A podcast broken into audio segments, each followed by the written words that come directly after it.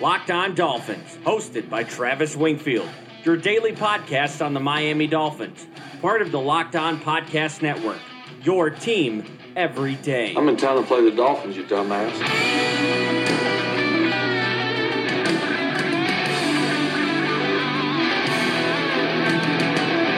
What's up, Dolphins, and welcome into the Wednesday, November the 14th edition of the Locked On Dolphins podcast. I am your host, Travis Wingfield, and as always, I am here to bring you your daily dose of Miami Dolphins football. And on today's show, we'll go over the All 22 review from Sunday's loss in Green Bay. Miami may have uncovered a gem along the offensive line. We'll discuss that, plus one necessary coaching change is abundantly clear. I'll give you two options for said coach's replacement plus your Twitter questions. But first, before any of that, I kindly invite each and every one of you to please subscribe to the podcast on Apple Podcasts. Leave us a rating, leave us a review. Give me a follow on Twitter at Wingfield NFL for all the film cut ups from every single game up on that timeline. Follow the show at Locked On Fins and check out lockedondolphins.com, the number one blog in the Locked On Network. And last but not least, we have tons of podcasts in the network here. So you can find your favorite college or basketball team and all their podcasts on the Locked On family of podcast network.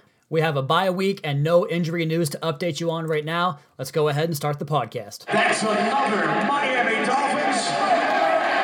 And first down on today's Locked On Dolphins podcast is brought to you by MyBookie, where you play, you win, you get paid. And as difficult as it was, I made it through the all 22 tape from the Green Bay game. Dolphins lose 31 to 12 and fall to 5 and 5 on the season. And the frustrating part is a lot of the same issues continue to occur, especially on defense. But let's go ahead and start with the offensive side of the ball. And a player that I don't know if he will start another game for the Dolphins. I know he likely won't be back in 2019, but it's the quarterback Brock Osweiler and how much he has held this team back in recent weeks. We all know they haven't scored an offensive touchdown in nine quarters now, going on over two games of full football. And Brock is just so limited in everything he does. He limits the offense entirely. And early in the season against the Bears and Lions, even, he was seeing some stuff pre snap and getting the football out on time and in rhythm. But now it's gone completely backwards. It's gone completely stagnant. He is not seeing wide open concepts that really make themselves available almost immediately off the snap. And he is really killing this offense. And quite frankly, I don't know how you come out of the bye week with Brock under center if you're Adam Gase and maintain the respect or the appreciation level in the locker room or just keeping these guys together in general because we've seen these guys getting frustrated with Brock Osweiler whether it is the anonymous quotes in the media or Kenyon Drake being visibly upset throughout the course of the game, he is missing so many throws, and that doesn't even account for the physical limitations where he's throwing late or behind or his deep ball is completely flat. I have plenty of cut ups on my Twitter timeline at Wingfield NFL. You guys can check those out to get a look at how bad Brock was in this game. As far as the offensive line, a couple of spots were pretty good, but a couple of spots not so much. Sam Young was good in pass pro for the most part, but he couldn't hold some key blocks in the running game. Travis Swanson, I thought, had a decent game, and Jesse Davis really got whipped most of this game, whether it was Kenny Clark or Mike Daniels. He's having a rough go of it this year. I thought we'd get better out of that position. Zach Sterup has been a complete disaster, as you expect he would be. The left guard, Jake Brendel, he is the gem that I mentioned in the open of the show. Whether it was the power and gap schemes, some split zone, he has good control, good body control, good hand placement. He hit some very nice blocks in the running game. I'm excited to see what he can do going forward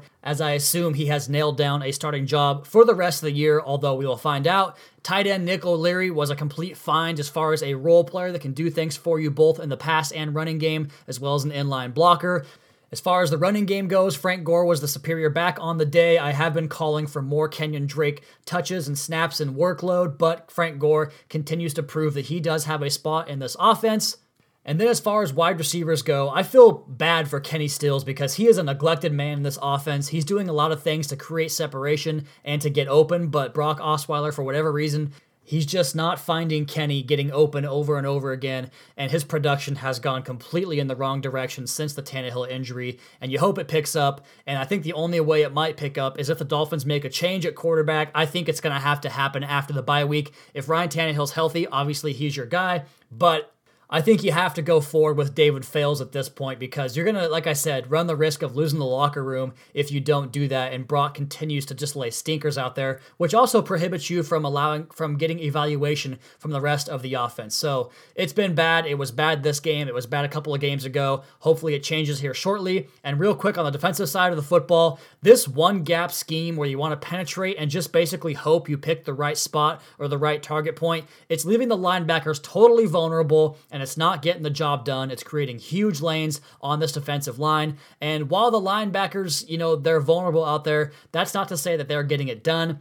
Raekwon McMillan has had a very rough year so far. His angles getting out wide on screens, those are bad. He's often late in his reads. He can't really disengage blocks that well. And Kiko, it's the same old story. He's just not that great. He always flows right into contact and gets washed out of plays. Jerome Baker, I do think, has had the best year of the three, and he continues to showcase some of the skills that you want to see from him, but he does need some seasoning going forward. On the defensive line, Cameron Wake and Robert Quinn both had very good games rushing the passer.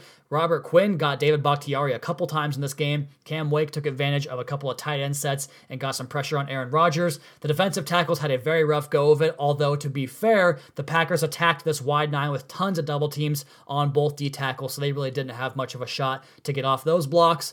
On the outside in the secondary, Xavier Howard and Minkah Fitzpatrick both playing some perimeter corner. A surprise there for Minkah, as most of us expect him to play safety going forward, but he has looked really good out there in coverage. PFF's top coverage guy from the slot, and now he's playing outside. You wonder if these guys could be the next Surtain and Madison, or if Minkah will go back to safety. Either way, wherever he plays, he looks fantastic. And Bobby McCain got beat on a mismatch issue the Dolphins had in terms of lining up the right guys, the right matchups, but he's still tough, man. He gets his nose in there, made a very nice play in the running game, and does well in the slot. When you get him on the outside, that's when he starts to struggle. But the biggest issue is the communication errors and breakdowns are far too frequent. I think that's why we're going to have to replace the defensive coordinator, Matt Burke, at the end of the season. That's not really breaking news, but I'll float you a new name as a potential replacement later on in the show. But up next, we'll take your Twitter questions. But first, before any of that, a word from my bookie. Whether you're a fan of the heavy favorite or the big underdog, or you like betting over unders, the place for you is MyBookie, the best bet you'll make all season long. They've been in business for years, have great reviews online, and their mobile site is easy to use. I would only recommend a service to my listeners that has been good to me. That's why I'm urging you to make your way to MyBookie, where you win, they pay. They have in game live betting, over unders on fantasy points scored, and the most rewarding player perks in the business. And since MyBookie is is slammed with new betters and wants to give everybody the best possible customer service, if you're willing to wait until after 7 p.m. Eastern to deposit your money, they'll give you an additional $25 free play on deposits over $100. Join now and MyBookie will match your deposit dollar for dollar when you use promo code LOCKED ON to activate that offer. Visit MyBookie online today. That's M Y B O O K I E. And don't forget to use the promo code LOCKED ON when creating your account to claim up to $1,000 in free play money. And if you wait until after 7 p.m. Eastern, get an extra $25 free play by using promo code Locked On 25 It's up to you guys, but if it were me, I'd wait until after dinner and take the extra candy. My bookie, you play, you win, you get paid.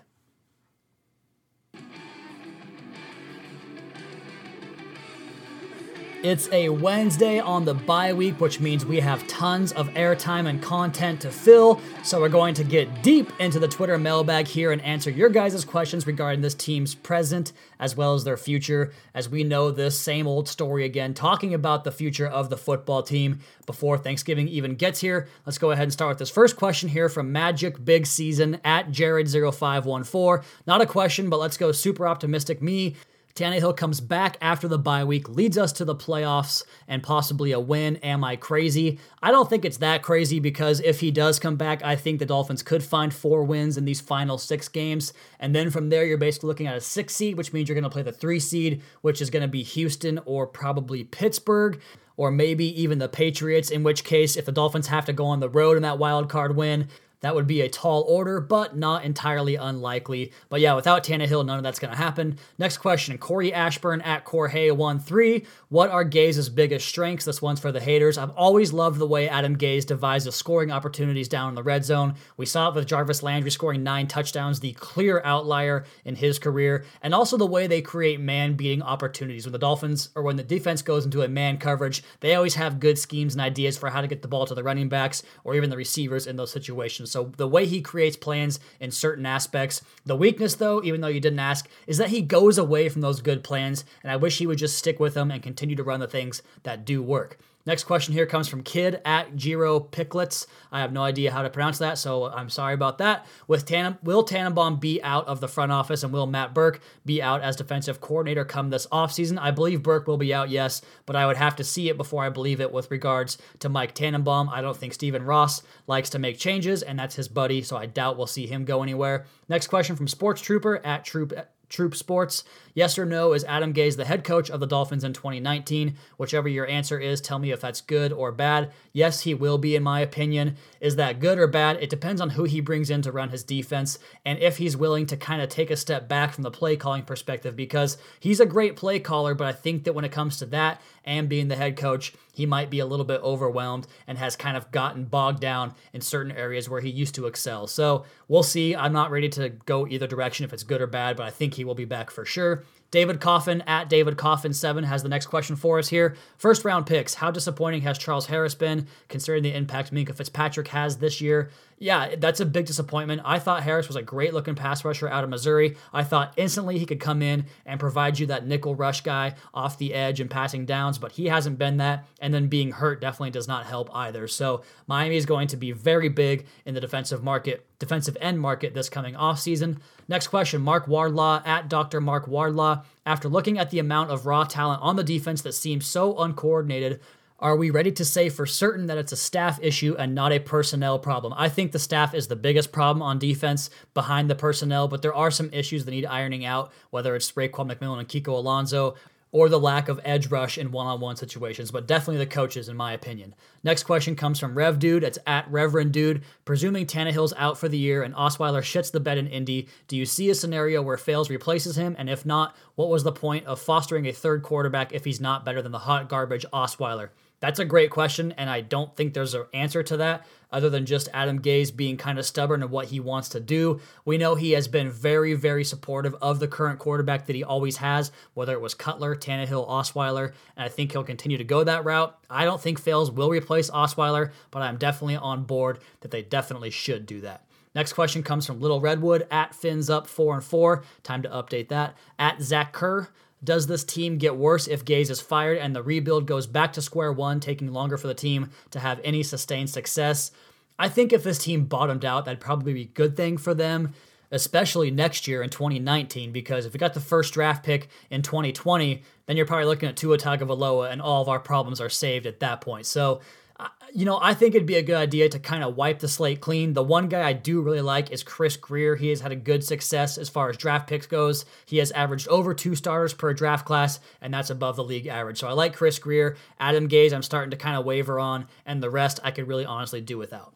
All right, next question. Scrolling down here, we got another David Fales question. Another question about Tannenbaum, Grier, and Gase. I already mentioned that I think they will all be back next year, so no need to talk about that again. And then this one from AA Dominguez at Rotimus Bowtie. This defense is built for a lead. That's the quote we heard many times from this team, and it hasn't exactly panned out. In hindsight and looking ahead, is that really the best type of defense for this team? It would be if they had a successful offense like the Kansas City Chiefs or the New Orleans Saints, but they don't have that. So, no, it's terrible planning if your offense is no good. So, I would scrap that entire idea like right now and try to have a different formula, a different philosophy. Next question comes from Austin Bullock at A Bullock17. If the Dolphins were to bring in a new head coach next season, would they have to fire Gase or could he be demoted to an offensive coordinator uh, role? I don't want to give up on him completely, but he may not have what it takes to be an NFL head coach long term. No, they, that would never happen. I, the, there's a like most industries there's a lot of pride in this industry and a coach would never allow that to happen he would go somewhere else and probably coach somebody else's offense before he turns around and gets another head coaching gig down the line i'm sure Next question comes from John Langjun. I hope I said that one right. At J Langjun, do you value playoff experience, even a wild a loss in the wild card round, over a higher draft pick? I know that it's always better from a value standpoint to have a higher draft pick, but I don't think it's the end all be all as far as finding a good player. You can always find good players in the draft, but as far as playoff experience, I think that is extremely overrated and really means absolutely nothing. So I don't care about that. So I guess in that scenario, give me the higher draft pick. Last question from Brian Watson at Brian Watson 131. Is it time to go to full rebuild mode? Maybe. I think we'll have to see how these last six weeks go, and if it's still Brock Osweiler, then it's kind of hard to judge. Maybe David Fales gives you a spark, but if it's Ryan Tannehill coming back and things don't go well, then yeah, I would say probably trip it down, rebuild it, do everything over again because I'm just sick of being stuck in the same spot where it feels like we don't really have any answers. We don't really have the patchwork to find a couple of guys or pieces to take us from nine wins up to 11 to be a respectable team. Of sure, we'll have the occasional 10 win season and the wild card blowout, and that to me is just not fun anymore. it never was fun, but it's even less fun now. So I think maybe, but we'll have to see how these last six weeks go. And that will be it for the Locked On Dolphins podcast Twitter mailbag. Thank you guys so much for your questions. We'll do those every week here going forward, most likely, and then into the off season as we always do. And I wanted to get that extended mailbag for the bye week here, as we kind of don't have a lot to talk about in terms of this present team, a lot of talk about the future, and I'm sure you guys are getting tired of that, as am I. But what else do we have? Just our hope for the future for a better football team, something we all want. And I'm sure none of us really care how it happens. All right, we have one last segment here talking about potential replacements on the defensive staff. We'll do that next on the Locked On Dolphins podcast at Wingfield NFL at Locked On Fins.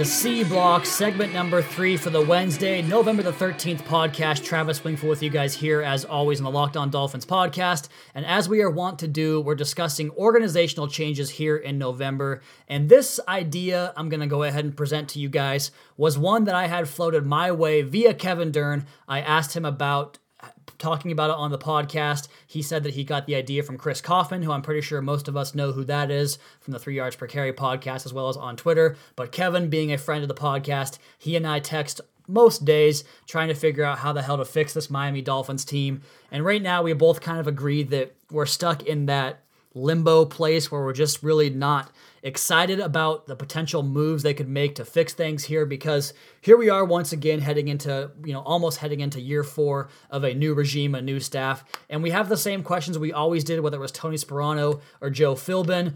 And while I think Adam Gase gets one more year for sure under Stephen Ross, I think it's going to come with the caveat that he needs to make a change on defense. And we'll talk about who I think that could be here in a second.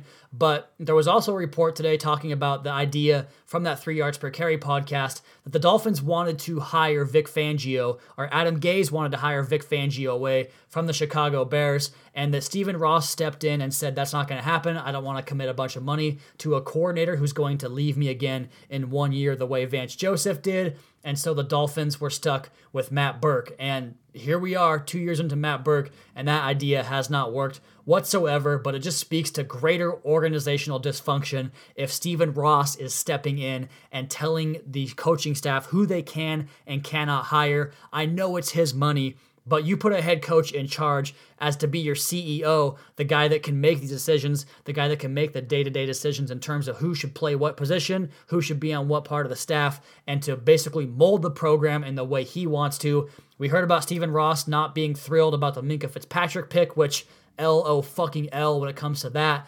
But it seems like he wants to get more involvement, and that just terrifies me that we're heading even closer to being ran by a Jerry Jones clone and Stephen Ross, opposed to the better owners like the Rooney family, the Mara family, or even the Robert Krafts of the world. But if we get more involvement from the owner, that just spells even more bad news for the Dolphins. But talking about the defensive coordinator change, I think it's pretty much imminent at this point. Matt Burke has to know he's on the hot seat, and the way these communication breakdowns continue to occur every single week on this defense, I think he would be pretty oblivious to the idea that he's on the hot seat and ready to go out the window as soon as the season is over come Black Monday. I think that will be the case. But who are some of the names we could have in his place in 2019, kind of being the guy that comes in to hopefully save Adam Gase's bacon as far as Adam Gase is concerned? And you guys heard me talk about Todd Bowles. I still love that possibility. Sounds like he's going to be on the outs from the New York Jets. It's going to have to be an experienced guy, a guy that you can get the most out of your best players from.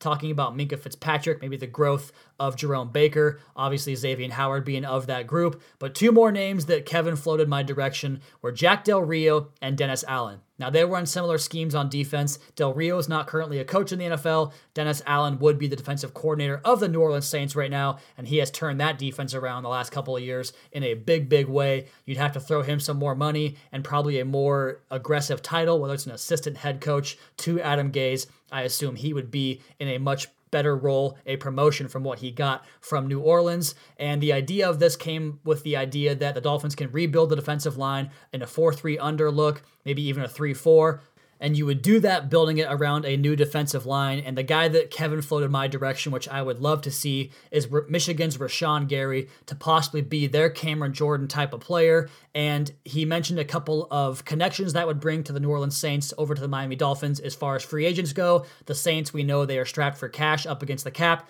mainly because of Drew Brees' big contract. So guys like Alex Okafor could be a potential cut especially with the depth behind them in Marcus Davenport and maybe even Trey Hendrickson. A couple names Kevin mentioned Tyler Davison, Manti Te'o, Craig Robertson as some depth and possibly uh, two down linebackers in this defense. Ken Crawley, a free agent, the cornerback. So there could be some ties, some connections there to Dennis Allen, Jack Del Rio, some of these guys that might have the opportunity to come in and take over this defense because for too long now, this defense has been trash, and that doesn't really go well with a trash offense. Hopefully, they find a way to fix at least one side of the ball this offseason. They'll have the resources to do it with draft picks and money and all that stuff coming off the books. As Stephen Ross gets another chance, whether you like it or not, to make things right for the Miami Dolphins and try to get this ship righted once and for all.